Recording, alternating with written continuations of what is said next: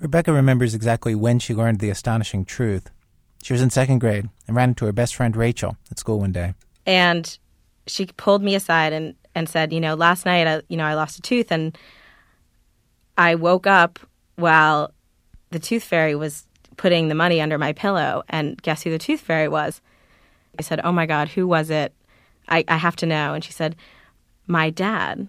My dad is the tooth fairy. And I remember running home after school and telling my mom, Mom, I know who the tooth fairy is. And declaring it as if I had grown up, that I, I knew who, who the tooth fairy was. And she said, Oh, well, who is the tooth fairy? And I turned to her and I said, Rachel's dad is the tooth fairy. Ronnie Loberfeld is the tooth fairy.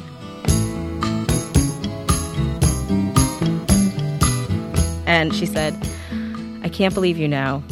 It's totally a secret. You can't let anyone else know. But you're right. Ronnie is the tooth fairy. And, you know, he works really hard. And, you know, it's a secret. So you can't let anyone else know. He is the tooth fairy, but you can't let anyone else know. And from that day on, Ronnie, Ronnie Loberfeld is the tooth fairy. And all of my notes under my pillow were signed Love Ronnie Loberfeld.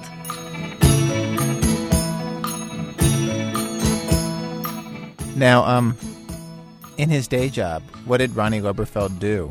I think he did something in finance. He was either an accountant or a stockbroker. He worked next to a stop and shop in Massachusetts, in Newton.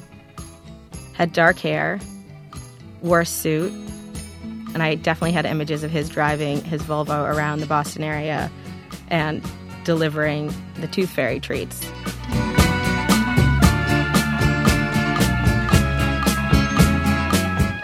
I remember wondering what it was like for Rachel to know that her dad was the Tooth Fairy, and definitely being a little envious that her dad had this special job and this special power, and that he had this whole other interesting life where my dad just came home from work and that was it. So, so when you would actually run into Ronnie Loberfeld, what was it like for you? How would you act? I tried to act cool. I didn't want to, you know, it's like if you're starstruck, but you don't want them to know that you're starstruck. Just like meeting a celebrity. Exactly. You downplay it. You try not to mention it, but you definitely check them out twice and, and you know, look at them when they walk away. You're like, oh my God, you're the tooth fairy. But you knew enough to play it cool. I knew enough to play it cool. I said, hey, how you doing? Um, you know, what's for dinner? How am I getting home tonight? Are my parents going to pick me up if they called? You did play it cool.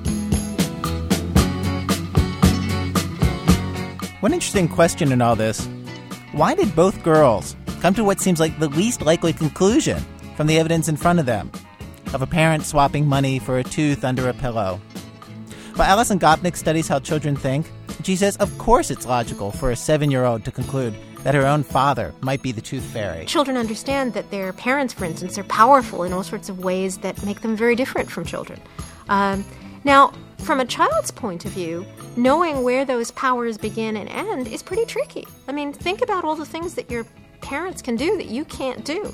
And think about the fact that there isn't any obvious explanation about why your father can use a Visa card, for instance, uh, yeah. which is something that you can't do. Um, the power to be a tooth fairy isn't all that much more uh, isn't all that much more impressive.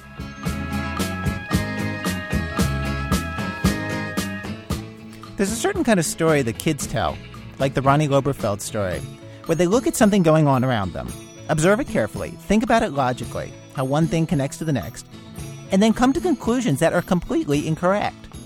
Therapist Aileen Goldman in Texas tells this story about a little girl in an airplane. And she was about four years old. And her very first flight, and as the plane was airborne, she turned to the woman next to her and said, When do we get smaller? That had been her experience at airports watching airplanes take off. They do get smaller.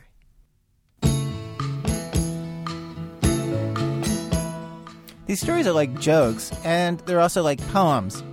I think because there's this aha quality to them. Some connection is made between things, a surprising connection, a wrong connection, actually. And part of what makes these so satisfying as stories is that the logic in them is perfectly reasonable and, at the same time, completely and utterly wrong. We at This American Life love these stories, and so today we bring you a full hour of them. From WBEZ Chicago and Public Radio International, it's This American Life. I'm Ira Glass. Today on our show, Kid Logic. Our show in four acts. Act one, baby scientists with faulty data. Act two, the game ain't over till the fatso man sings. In that act, we hear one boy's explanation of how love works. Act three, werewolves in their youth. That story on the gap between adult and kid logic from Michael Chabon. Act four, one brain shrinks, one brain grows. The story of a dad who's sick, his four year old boy, and the perhaps not very helpful lessons of The Lion King. Stay with us.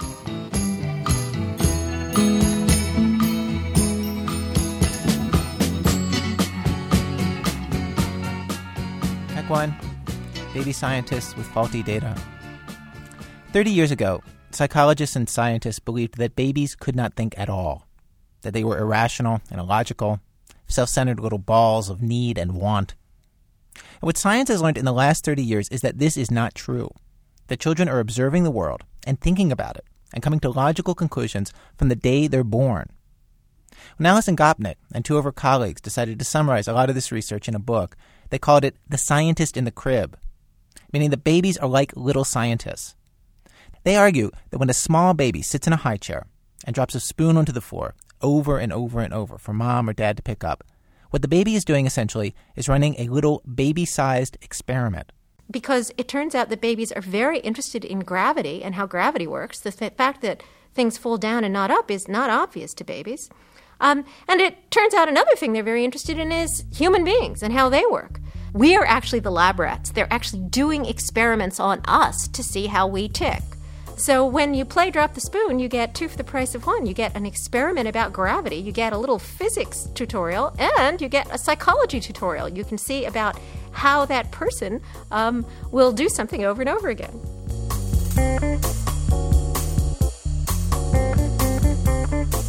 While kids think with the same logic that adults use and apply that logic just as rigorously, there are certain things that they simply do not know and take a while to figure out. Up to six or seven years old, for instance, it's not exactly clear to anyone what is imaginary and what is not, or if wishing for something can make it come true. There's a, wonderful experiment about this, actually, that Paul Harris in England did, um, where he got children to imagine uh, that something was in a box. So he would say, okay, now here's this box. We're going to open it up. We're going to close it. Um, now let's imagine that there's a puppy in this box. Or else let's imagine that there's a monster in the box. Um, and he asked the children, you know, is there really a monster in the box? Is there really a puppy in the box? They said no, they were just imagining it. Then the researcher would walk out of the room, leaving the box behind with the child. And then something funny would happen. The kids who were told to imagine a puppy in the box would go over and peek inside the box just to check. And the kids who were told that there was a monster in the box, they would edge away from the box. So they weren't going to take any chances, just in case wishing actually could make monsters happen. Um, they didn't want to take any chances about what was going on in that box. But by the time the children are six or seven, they, like grown ups, they've understood that just wishing for things isn't going to actually make them happen. When they're still small and inexperienced about what happens in the real world, children have to make logical inferences all the time based on the data that they do have. Here is how children responded when our producer, Jonathan Goldstein, asked them about the tooth fairy. What do you think she does with all of these teeth that she's collecting? Maybe she gives it to the people without teeth. Like who? Old people.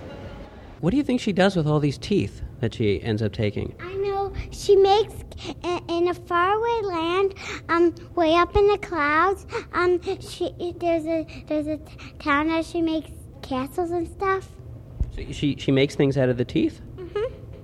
I really think she just likes to collect teeth and make things out of them. Like what kind of stuff? Lots of stuff. Makes tooth house, tooth trophy, and a tooth desk. How many teeth do you think it takes to make a tooth house? Yeah, why like uh, a hundred, a hundred, no, a hundred eighty.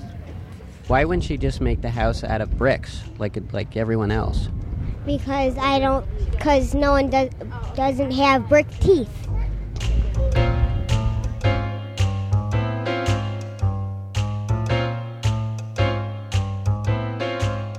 These stories where kids take a perfectly logical premise and go through a series of perfectly logical deductions that lead to perfectly incorrect conclusions. It turns out that science does not have a name for these stories, which is surprising given how common they are and how they are recognized around the world for their sheer entertainment value. Here, we've collected a few more. We lived in a duplex. The duplex is directly to the left and the right of us were aunts and uncles, were owned by aunts and uncles. The block directly to the east was all aunts and uncles. Across the street from us, all aunts and uncles. So there was no such thing as walking out and seeing a stranger. I just thought we all looked alike, we all had common ancestry, so what was the problem? Well, when I became mobile, when I got my first, when I got my um, first tricycle, I could go a little bit further. So I ventured down the street and, you know, tootling around, being cool little neighborhood kid, waving to everybody, saying hi and getting my little daily kisses. And I looked and I saw these, these couples sitting there, these two people. But they were people that I had never seen before. I had never seen anything like that because they were white people. And because I had never seen white people, I assumed that they were ghosts. So I waved, like, you know, I wonder if I wave, you know, what kind of people are they? What do they do? Do they talk? So I waved, and I remember hearing the man going. I remember this distinctly because it kind of scared me because I didn't really know what was going on. I heard, I thought, wow, that must be the way they talk.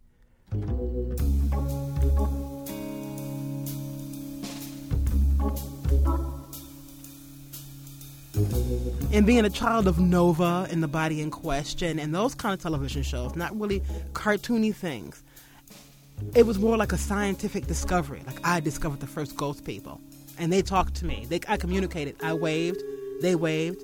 I said, you know, hello, and they coughed. You know, they said hello in their language. when I was a kid, my father used to give me these history lessons, and um, he would tell me about what what uh, North America was like before uh, the white man came.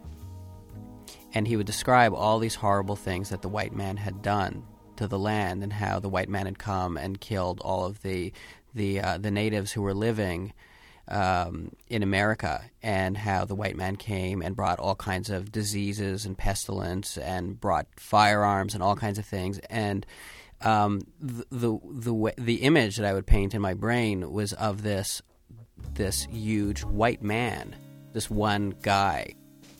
You know, this big white man with like a white hat and a white coat and a big bushy white mustache, and he was completely white skinned, like really, uh, like um, like bleached.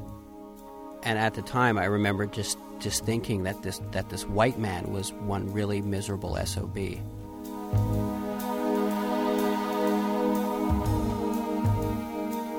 Well, it all began at, at Christmas two years ago when my daughter was four years old.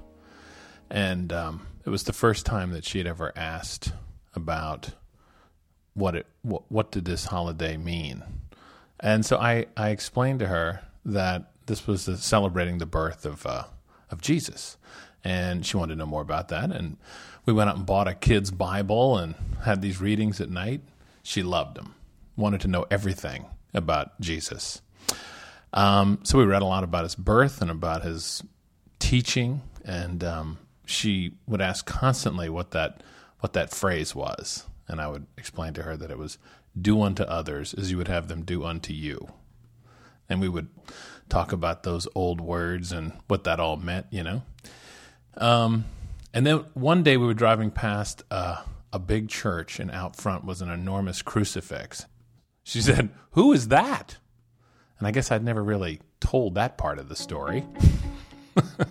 so I had to sort of, yeah, oh, well, that's that's Jesus, and I forgot to say the ending. Yeah, well, you know, um, he he ran afoul of the Roman uh, government.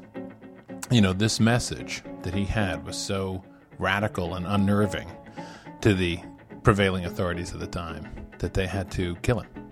They they came to the conclusion that he would have to die that message was too troublesome.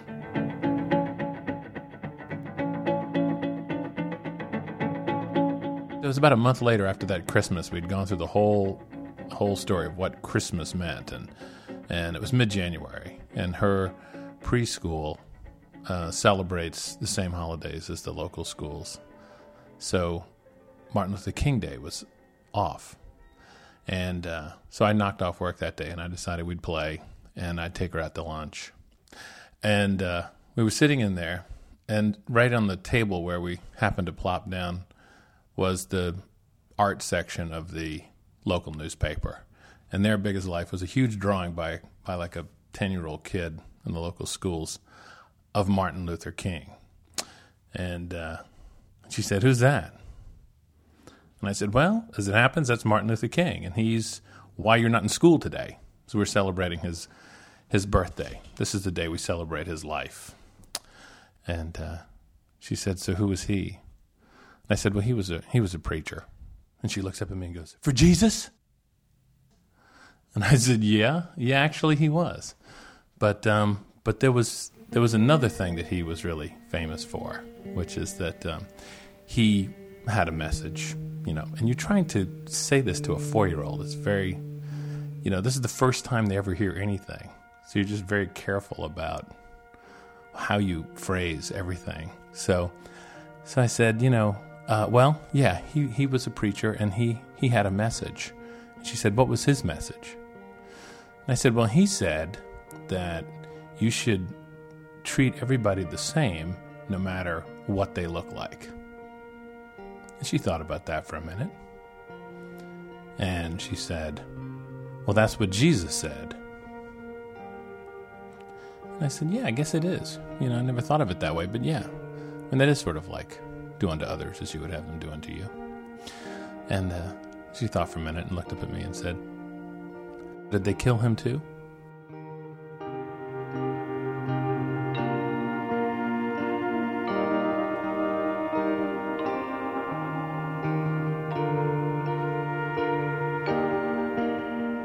Act two. The game ain't over till the fatso man sings. When little kids talk about a crush or love, are they talking about more or less the same thing that adults mean by those words? Well, Howie Chackowicz remembers how he thought about love in grade school. He wanted girls to like him, but they never seemed to. Looking back on it, I think part of the problem was how I thought about love as a kid. I had a few ideas about how you get someone to love you that, in retrospect, weren't particularly helpful to me. First, I thought that if they can see me sleeping, they would immediately fall for me. When I went to sleep each night, I would consciously try to sleep in a cute way, just in case the girls I liked would peep on me. I'd roll into a fetal ball like a kitten and scrunch my head into my pillow, hands under my head. I imagined all the popular girls, intent on cruelly pranking me, got a ladder and climbed with my bedroom window.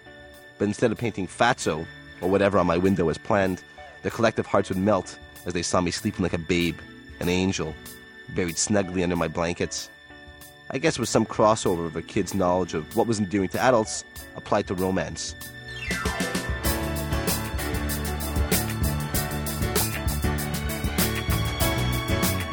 My second theory was that they'd fall in love with me if they can see me reading aloud. This conclusion came out of my experience with nieces and nephews who would fawn all over me when I would read to them. By age six, I was already an uncle, and I felt this lent me a certain maturity. Often, at recess time, I'd go to the back of the classroom and read from a selection of kids' books. All the kids would gather around in a circle, and I'd pour through books like Percy the Rose Eating Donkey, affecting the voices of the different characters and speaking with a preacher's sweaty charisma. I'm not sure why, but everyone in my class seemed to love the way I hammed it up. The only problem with this was the girls in class ended up treating me like their uncle. They call me Uncle Howie and talk to me in baby talk. Read me a story, Uncle Howie, and so on. Don't get me wrong, I love the attention, but I wanted love, not love.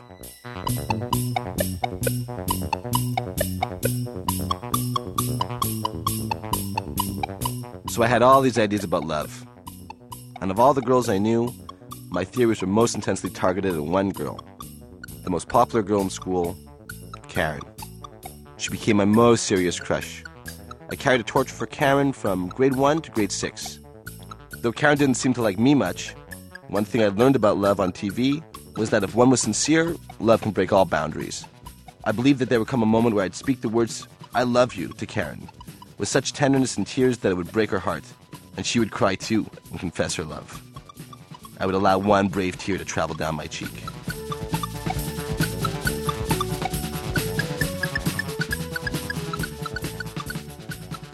But Barry's really cute, eh? Yeah. And Jonathan, look how cute Jonathan is. Jonathan is very, very adorable. Now, years later, I'm friends with Karen. Actual friends with both her and her husband, Alan. I even worked for him for a while. Karen and I have talked before about our elementary school days, usually steering the conversation towards how mean she was to me. But I've never really spoken with her about puppy love. I wanted to know what she remembered, whether she knew I even had a crush on her at all. Who, who are your interests? We'll go, we'll go year by year. Um, Keith, definitely love interest. Uh, Barry Seller, the Big big, one. one, The big one. the big one. Lauren Wilter? Yes. Yes. Yes. Yes. Notice who she doesn't mention. Even though it was so far in the past, a crush is still such an awkward thing to talk about. When I finally did tell her about how I felt about her when we were kids, I sort of mumbled my way through it, backpedaling all over the place. I even forgot to actually point the mic at her. When I was in the elementary school, you were like a big crush. You see? I didn't even know that. You know, I thought he was just responsible for uh, tormenting you. I didn't realize that there was a crush involved. Maybe at the time I knew, but Okay. I, but I had no clue actually that you liked me. When I think back on it now.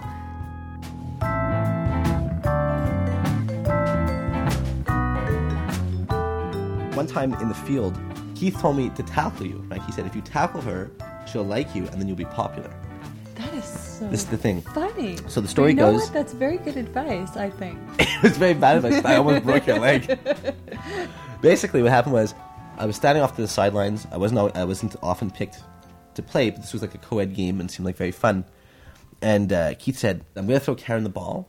And he goes, "You." He, he, he couldn't pronounce his R's. He goes, "You tackle her, Howard. tackle her, tackle her hard, and you'll be popular, and then everyone will like you." You know. I'm like, I was like, "Okay, I'm going to do it." You know.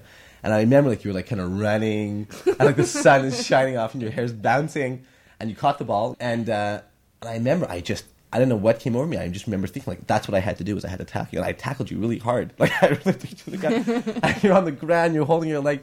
Now, now any kind of logic would have dictated that's not the way to get the girl you like, right? Yeah, but it, but a lot of times the way young kids react is, uh, or show affection is through physical. Like like I was telling you before that we, you know, I wrestled with Barry because That's right. you just want to be close. This is not how she felt about it at the time, because I felt the harder I tackled her, the more popular I'd be. I took her down like it was prison football. The game came to an immediate end, everyone circling Karen's writhing body. The football near her lay totally still. She was holding her leg, looking up at me, saying, You tubbleard, you broke my leg. Karen doesn't remember any of this.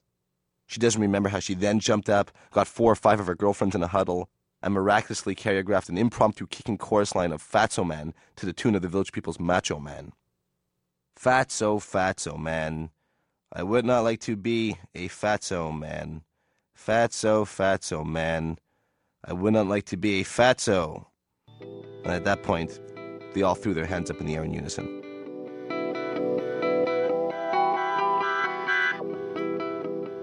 I remember it so perfectly, but then, after all, it was my crush. She had no recollection of the time the school photographer called her Daisy Duke and then turned around and called me Boss Hog, or of the fitness day that I beat her in a Chariots of Fire style race. She didn't even remember the biggest story of them all our sixth grade graduation dance. Now, the last dance was Stairway to Heaven. Mhm. Okay? Now, I wanted to the dance that dance with you. But I couldn't because as I was walking, uh, a line of people walked by and blocked me. And then and it was like a split second, but then you were in the arms of a grade seven. Really? Yeah. What You- was the grade seven doing? They crashed our grade six graduation dance. Who was it? I don't, I don't know. I don't know. Who he was. He was tall and thin. He had like longish hair, and he came through the back door of the gym. Now you don't remember the last dance? No. No, you kissed this gentleman. Did I? Like a peck or a make-out kiss? Um, I, by wasn't, I don't think I was making out in grade six. no, by adult standards, it was a peck. um, I'd say by grade six standards, you got laid.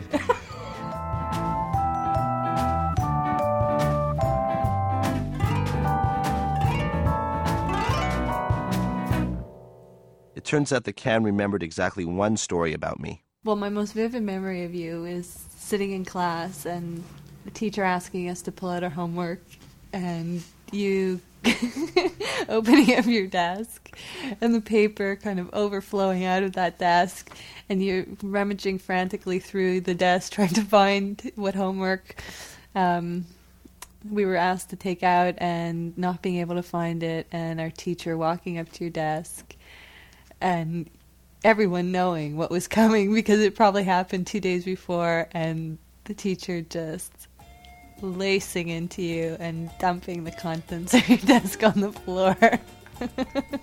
now, now, I mean, like when those, when that happened, like did I seem cool, like a bad boy? no, everyone felt very, very sad for you.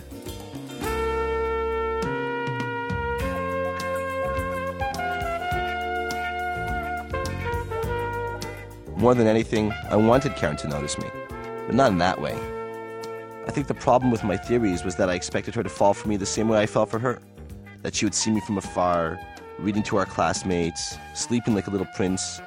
I thought that's what it took for someone to fall in love. I wanted her to think that this was the real me. I wanted to think it was the real me. And the truth of it was that the real, real me was getting screamed at and having his desk spilled out on the ground each day.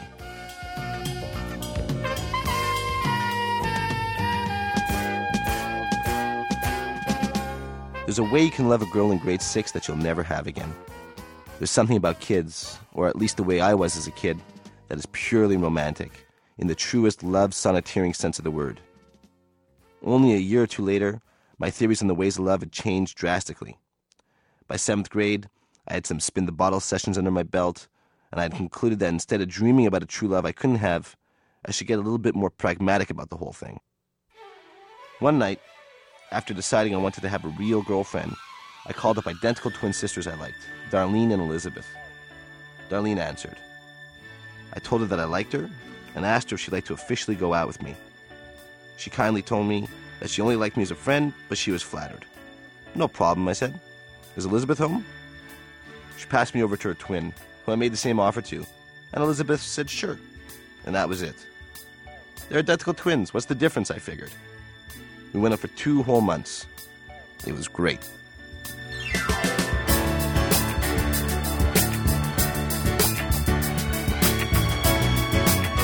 Howie Chackowicz is the creator, writer, and artist behind Howie Action Comics.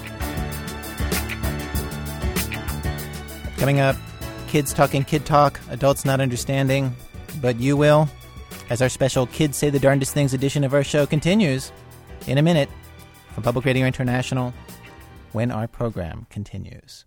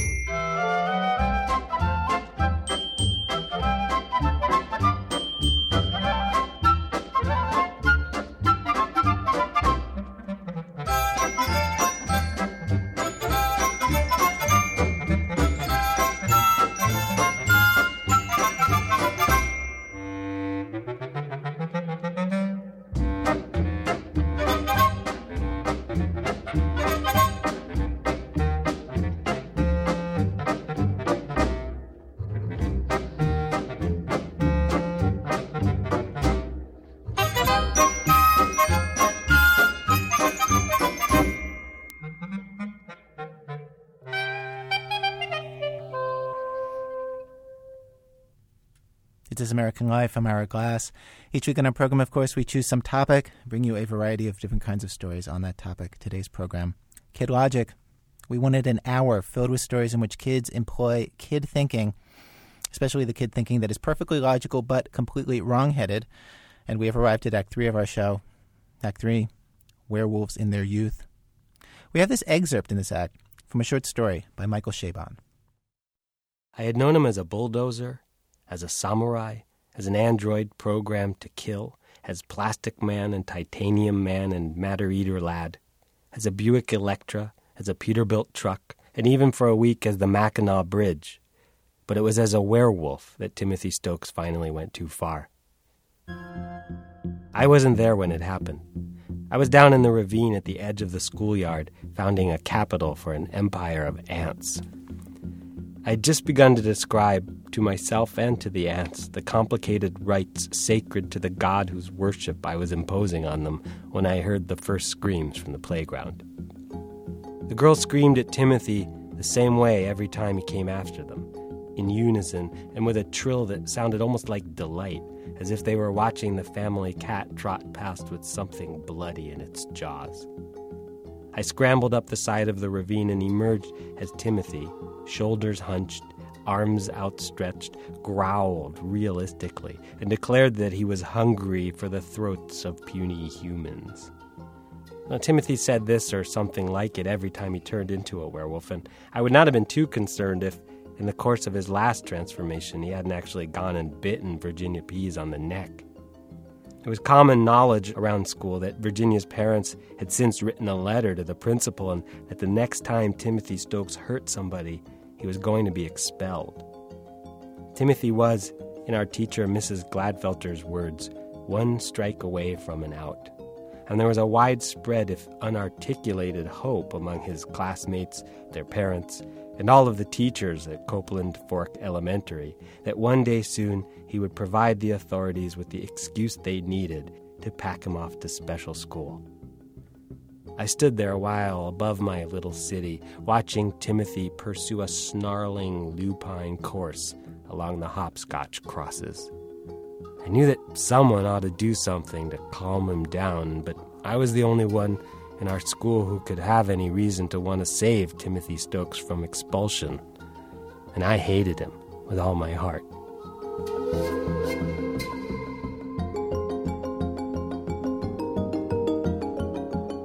I've been cursed for 300 years, he declaimed. He was wearing his standard uniform of white dungarees and a plain white undershirt, even though it was a chilly afternoon in October and all the rest of us had long since been bundled up for autumn in corduroy and down. I've been cursed to stalk the night through all eternity, he went on. I've been searching for prey as lovely as you. He lunged toward the nearest wall of the cage of girls around him.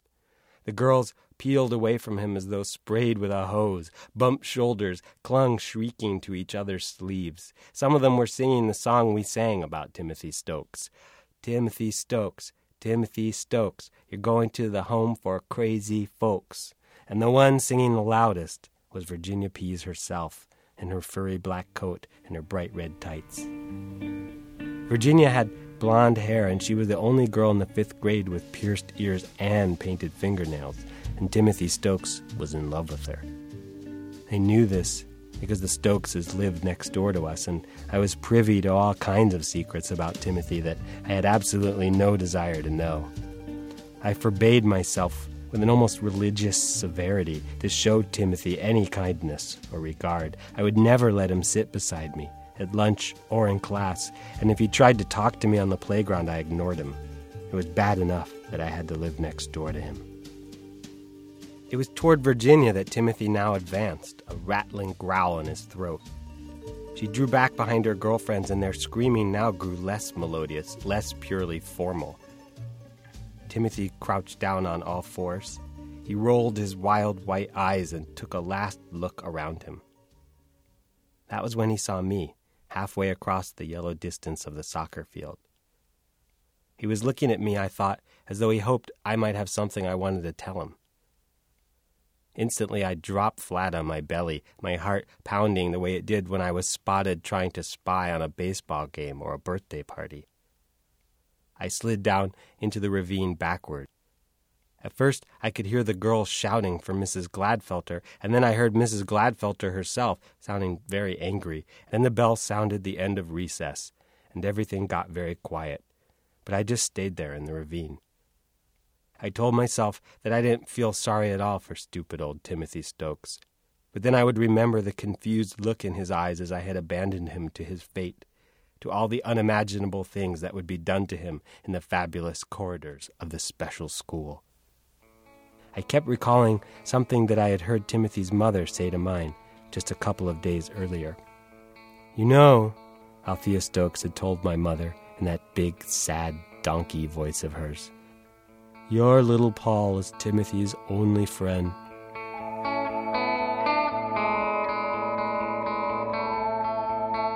I decided to spend the afternoon in the ravine.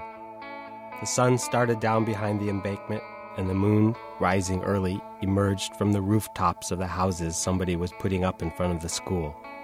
The moon, I noticed, was not quite full.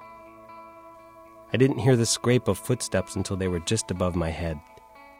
Paul, said Mrs. Gladfelter, leaning over the lip of the ravine, hands against her thighs. Paul Covell, what on earth are you doing out here? Nothing, I said. I didn't hear the bell. Paul, she said, now listen to me, Paul. I need your help. With what? I didn't think she looked angry, but her face was upside down and it was hard to tell. With Timothy, Paul. I guess he's just very wound up right now. He's pretending he's a werewolf today, and even though that's fine, and we all know how Timothy is sometimes, we have serious things to discuss with him, and we'd like him to stop pretending for just a little while. What if he isn't pretending? I said. What if he really is a werewolf? Maybe he is, Paul, but if you would just come inside and talk to him for a little bit, I think we might be able to persuade him to change back into Timothy. You're his friend, Paul. I asked him if he'd like to talk to you, and he said yes. I'm not his friend, Mrs. Gladfelter. I swear to God, I can't do anything. Paul, Timothy is in trouble. He needs your help, and I need your help too. Now, if you come right this minute and get up out of that dirt, then I'll forget that you didn't come in from recess. If you don't come back inside, I'll have to speak to your mother. She held out her hand. Now, come on, Paul, please. And so I took her hand and let her pull me out of the ravine and across the deserted playground, aware that in doing so I was merely proving the unspoken corollary that my mother had left hanging the other morning in the air between her and Mrs. Stokes. There was a song about me, too, I'm afraid, a popular little number that went, What's that smello? Paul Covello. He's a big fat hippo jello. He's a snoop. He smells like poop. He smells like tomato beef alphabet soup.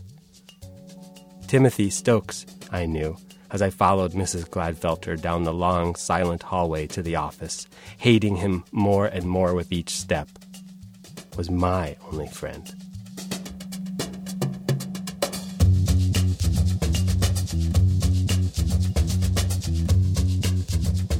Timothy was sitting in a corner of the office, trapped in an orange vinyl armchair.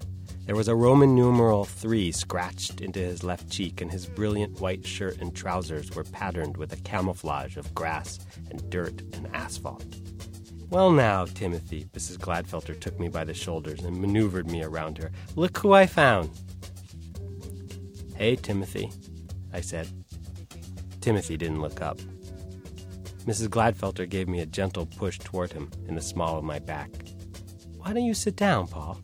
No, I didn't want to be left alone with Timothy, not because I was afraid of him, but because I was afraid that somebody would come into the office and see us sitting there, two matching rejects in matching orange chairs. That's enough now, Paul, said Mr. Buterbaugh, the principal, his friendly smile looking more false than usual. Sit down. It's all right, said Mrs. Gladfelter. You see what you can do about helping Timothy turn back into Timothy. We're just going to give you a little privacy. She followed Mr. Buterbaugh into his office and then poked her head back around the door. I'm going to leave this door open in case you need us, all right? There were three chairs next to Timothy's. I took the farthest and showed him my back so that anyone passing by the windows of the office would not be able to conclude that he and I were engaged in any sort of conversation at all. Are you expelled? I said. There was no reply. Are you, Timothy? Again, he said nothing, and I couldn't stop myself from turning around to look at him. Timothy, are you expelled? I'm not Timothy, Professor, said Timothy, gravely, but not without a certain air of satisfaction. I'm afraid your precious antidote didn't work. Come on, Timothy, I said. Cut it out. The moon's not even full today. Now he turned toward me. Where were you? he said. I was looking for you. I was in the ditch. With the ants? I nodded. I heard you talking to them before. So? So? Are you Ant Man? No, dummy. Why not? Because I'm not anybody. You're not anybody either. We fell silent for a while and just sat there, not looking at each other, kicking at the legs of our chairs. I could hear Mrs. Gladfelter and Mr. Buterbaugh talking softly in his office. Mr. Buterbaugh called her Elizabeth. The telephone rang. A light flashed twice on the secretary's phone, then held steady. Thanks for calling back, Dr. Schachter, I heard Mr. Buterbaugh say. Yes, I'm afraid so. I went to see Dr. Schachter a couple times, I said. He had Micronauts and the Fembots. He has Stretch Armstrong, too, said Timothy. I know. Why did you go see him? Timothy said. Did your mother make you? Yeah, I said. How come? I don't know. She said I was having problems with my anger, or I don't know. I guess I was mad about my dad and things. He had to go to jail, Timothy said. Your dad. Just for one night. How come? He had too much to drink, I said. Did you visit him in jail? Timothy said. No, stupid. God, you're such a retard. You belong in special school, Timothy. I hope they make you eat special food and wear a special helmet or something. I heard the distant slam of the school's front door and then a pair of hard shoes knocking along the hall. Here comes your retard mother, I said. What kind of special helmet? said Timothy. Ant Man wears a helmet.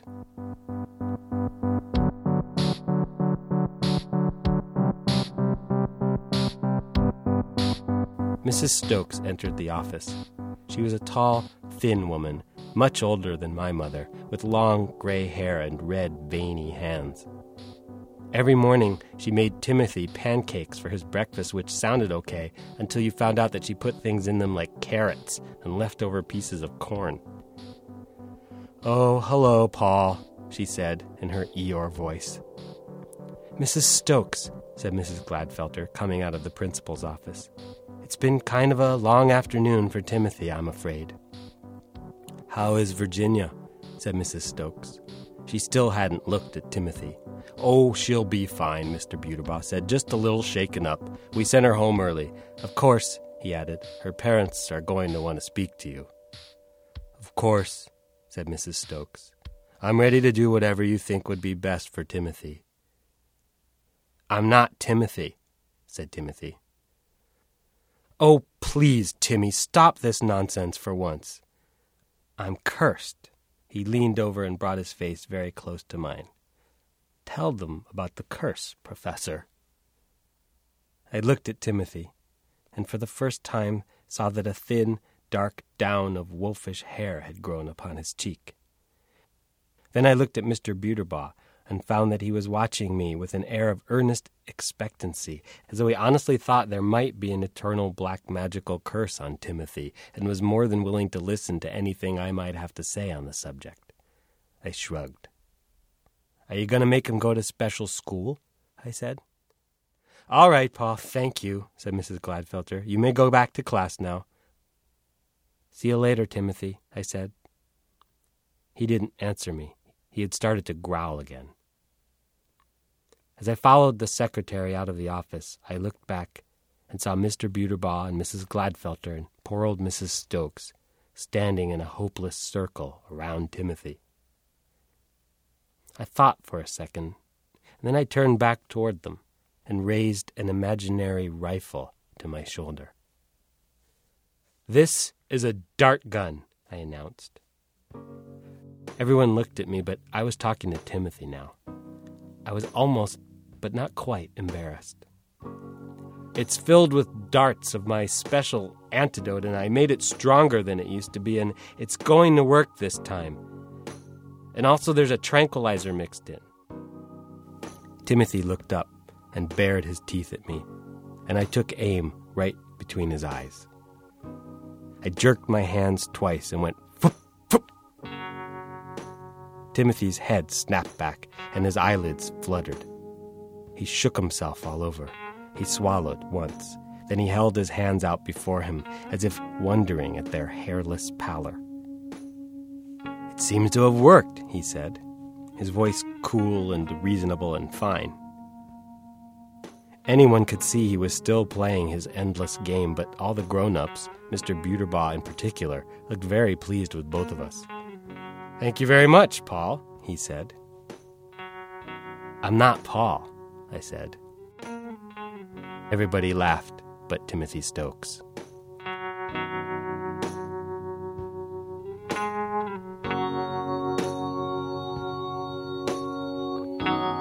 An excerpt from Michael Chabon's short story, Werewolves in Their Youth, from the collection of short stories of the same name.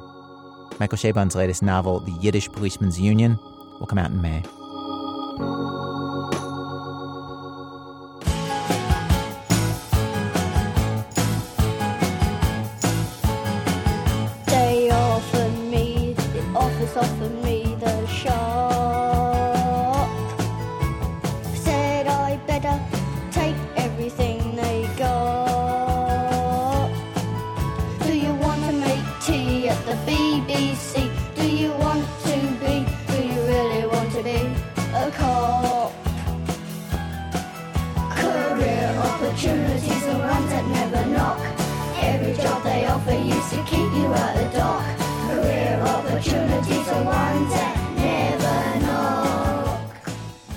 Act 4 One brain shrinks, one brain grows. A few years back, Julie Hill's husband was diagnosed with a rare brain disease. And two years later, when her son, Nick, was six years old, he began trying to make sense of what was happening. Julie gave us this dispatch on how her son was thinking about the whole thing at the time. My son is mad at God and hates babies, and I blame the Lion King. I found out about Nick's feelings for babies about a year ago. We'd go to the park, and he'd see a baby in a carriage, and he'd say, Ew, a baby. His school has mixed age classes, so there are kids aged three, four, five, and six. This fall, our friend's three year old little boy named Chance joined Nick's class. We love Chance and his family, we spend holidays with them. But having Chance in the same class annoyed Nick. Nick taunted him, teasing Chance to tears, telling him, Go back home, you're too little for school. Nick usually isn't mean like that. We couldn't figure it out. Then one night at bedtime, Nick asked me, Mom, is Chance a baby? I explained that Chance is much younger, but technically, he wasn't a baby. Nick was quiet a while, and then he asked me if babies replaced dying people. Finally, I got it. You see, in The Lion King, the hero's father dies. And the big lesson of the film is that it's one big cycle. Some might die, but others are born. Some get to eat, and others are eaten. It's all part of the great, great circle of life. So, if you're a kid, you think if you could stop babies from being born, you'd stop people from dying. You'd stop the circle. Nick thought if there were no babies, then maybe his dad wouldn't die. So to Nick, Chance was a threat to his dad's very existence. If you ask my husband's college friends about him, they'll tell you Doug was a comedian. Not that he really ever made money at it. Doug was an advertising copywriter, actually, but dabbled in improv and stand up and recorded humor. Back in the 80s, when answering machines were new, we sold tapes of wacky, outgoing messages. Hi, sorry I can't come to the phone right now. I'm in the bathtub listening to my radio. So, uh, if you want to just leave your message and your name at the tone. Oh, oh, there's somebody at the door. Hey, whoop, whoop, ah, ah! Okay, so that's not that funny. Still, I miss him so much. He was my best friend. And I'd take that stupid silliness any day. This is a recent voicemail from Doug. Sent Monday. Eric Clapton knocked somebody, Columbus girl, uh, Columbus girl up or whatever. Okay, okay, bye. His brain shrinking. My husband's brain is shrinking. The results of Doug's PET scan showed that he had frontal lobe dementia, a rare, degenerative, and ultimately fatal disease that slowly atrophies the brain. Its progression is similar to that of a baby's development, only backward. The doctor said Doug, my 38 year old husband who ran marathons and insisted on organic vegetables, had two to ten years to live. During this time, he'd slowly, slowly lose his ability to work, drive, reason, feel emotions, count, go to the bathroom, walk, talk, swallow, and breathe. Since then, Nick has tried to make logical sense of this mostly illogical disease. And he does this by looking for patterns to help sort it all out. These come up all the time. For instance, before he got sick, Doug drove most of the time. But as he got sicker, he could only sit in the passenger seat. About six months after we took the car keys away from Doug, my friend Tim came in from San Francisco. Tim hopped into the passenger seat. Nick sat in the back in his booster. He stared at Tim, sitting just in front of him, and then asked, Tim, do you have a brain disease? I'm not sure when it stopped making sense for Doug to live at home. Maybe it was the day he took a cab downtown and was missing until late that night. Maybe it was the day he went outside with nothing on but shaving cream, or maybe it was the day he let a homeless person into our house. But at some point, it was just too much, especially too much for Nick to see. Doug moved into long term care in late March.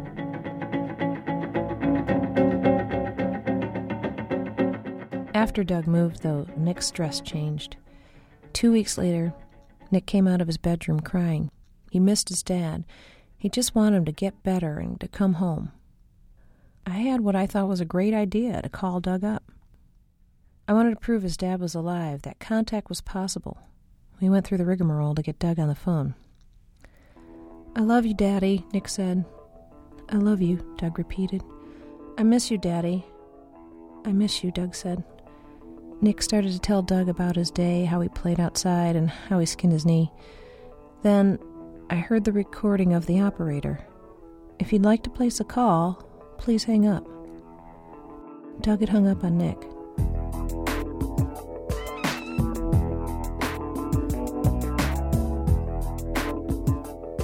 The way Nick makes sense of all this can catch me off guard.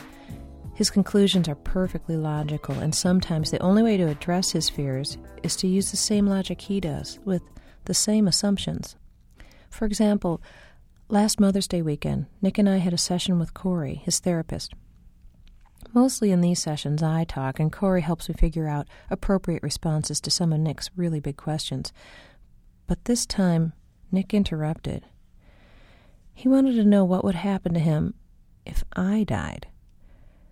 We gave the answer that clinically was supposed to satisfy him that I'm healthy, that I eat right, that I exercise, not to worry. And for a preschooler, that was supposed to do. But he called us on the carpet. Daddy did all those things too. Nick wasn't supposed to make that leap. The books say so. And then he said, Mommy, if you died, I'd be in the house all by myself. Who'd make dinner for me? How would I get to school? We explained that my parents would take care of him, and then he jumped to yet another level. But it takes a long time to get to Chicago from Ohio, where Grandma and Grandpa live. Who would take care of me until they got here? Nick is a planner. Having a plan seems to help him. So, in a moment of inspiration, Corey took out a picture of Nick from my wallet. On it, she wrote specific instructions that, in an emergency, call his babysitter Amber to take care of Nick while his grandparents drove from Ohio. Just having that little card in my wallet, that little plan, allowed him to let that fear go.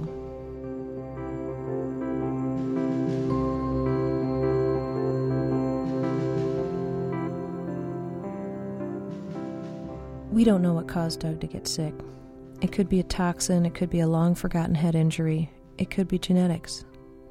I try to pack that information away next to the Christmas ornaments, but one look at Nick and I get scared. Since no celebrity has this disease, there's very little money devoted for research, and so, so I'm doing this story for Nick. Not only so that people will understand his little life now, but maybe someone will take notice and start working on preventing this terrible disease before my kindergartner turns 30.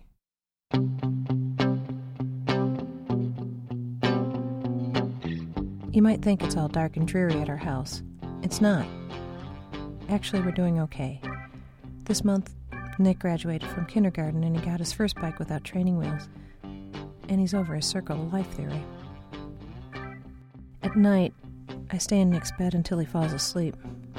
It's a bad habit his father formed right after he was diagnosed, like he was trying to squeeze one last cuddle out of the day. Since I've taken over, it's become the time to talk about Doug, about everything. So, for the past two weeks, I've brought a tape recorder into Nick's bed. Tell me about Daddy when Daddy had to move. What did you What do you think about that? Really sad. What makes you sad about that? I don't have uh, dad to read the comics to me.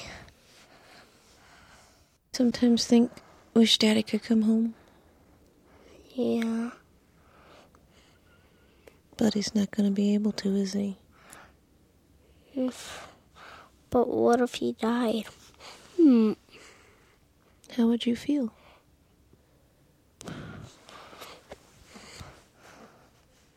The saddest person in the whole wide world.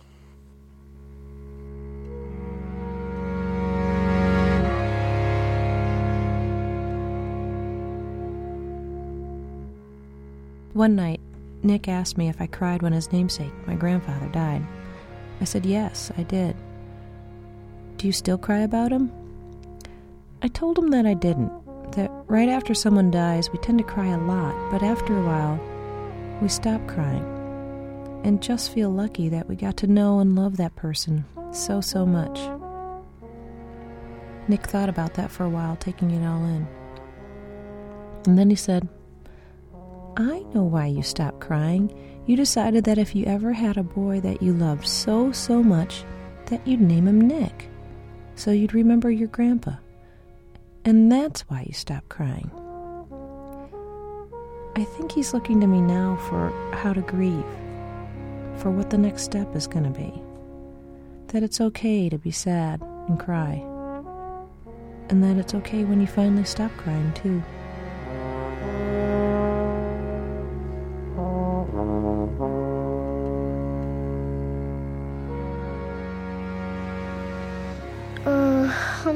Let's get off the phone. Now, good night, everybody in America. I'm sleepy. Let's go to bed. Let's turn that off. Bed.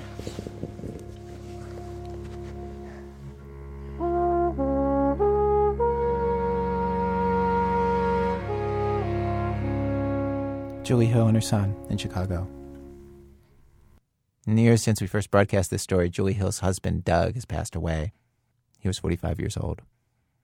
When I was a child, I thought as a child. Our program is produced today by Jonathan Goldstein and myself with Alex Blumberg, Wendy Dorr, Starley Kine. Our senior producers, Julie Snyder. Production help from Todd Bachman and Paul McCarthy, Seth Lind and Tommy Andres. Special thanks today to Vivian Paley, Bill Ayers, Bernardine Dohrn, Michael Cohn of Opride Research and Consulting, Elaine Evans, Brett Burke, Julie Rigby, Jennifer Fields, Jack Hitt, and Noah Miller. Our website, we can get our free, absolutely free podcast or listen to old episodes of our show or see video from our new TV show, www.thisamericanlife.org. This American Life is distributed by Public Radio International. This American Life is brought to you by Volkswagen, Safe Happens, and by Showtime, presenting the television premiere of This American Life Thursday, March 22nd. Replays all week and on demand, anytime, 1 800 Showtime or SHO.com. WBEZ management oversight for our show provided by Mr. Torey Malatia, who explains his behavior this way. I've been cursed for 300 years. I'm Ira Glass, back next week with more stories of This American Life. For the joys that remain. PRI, Public Radio International.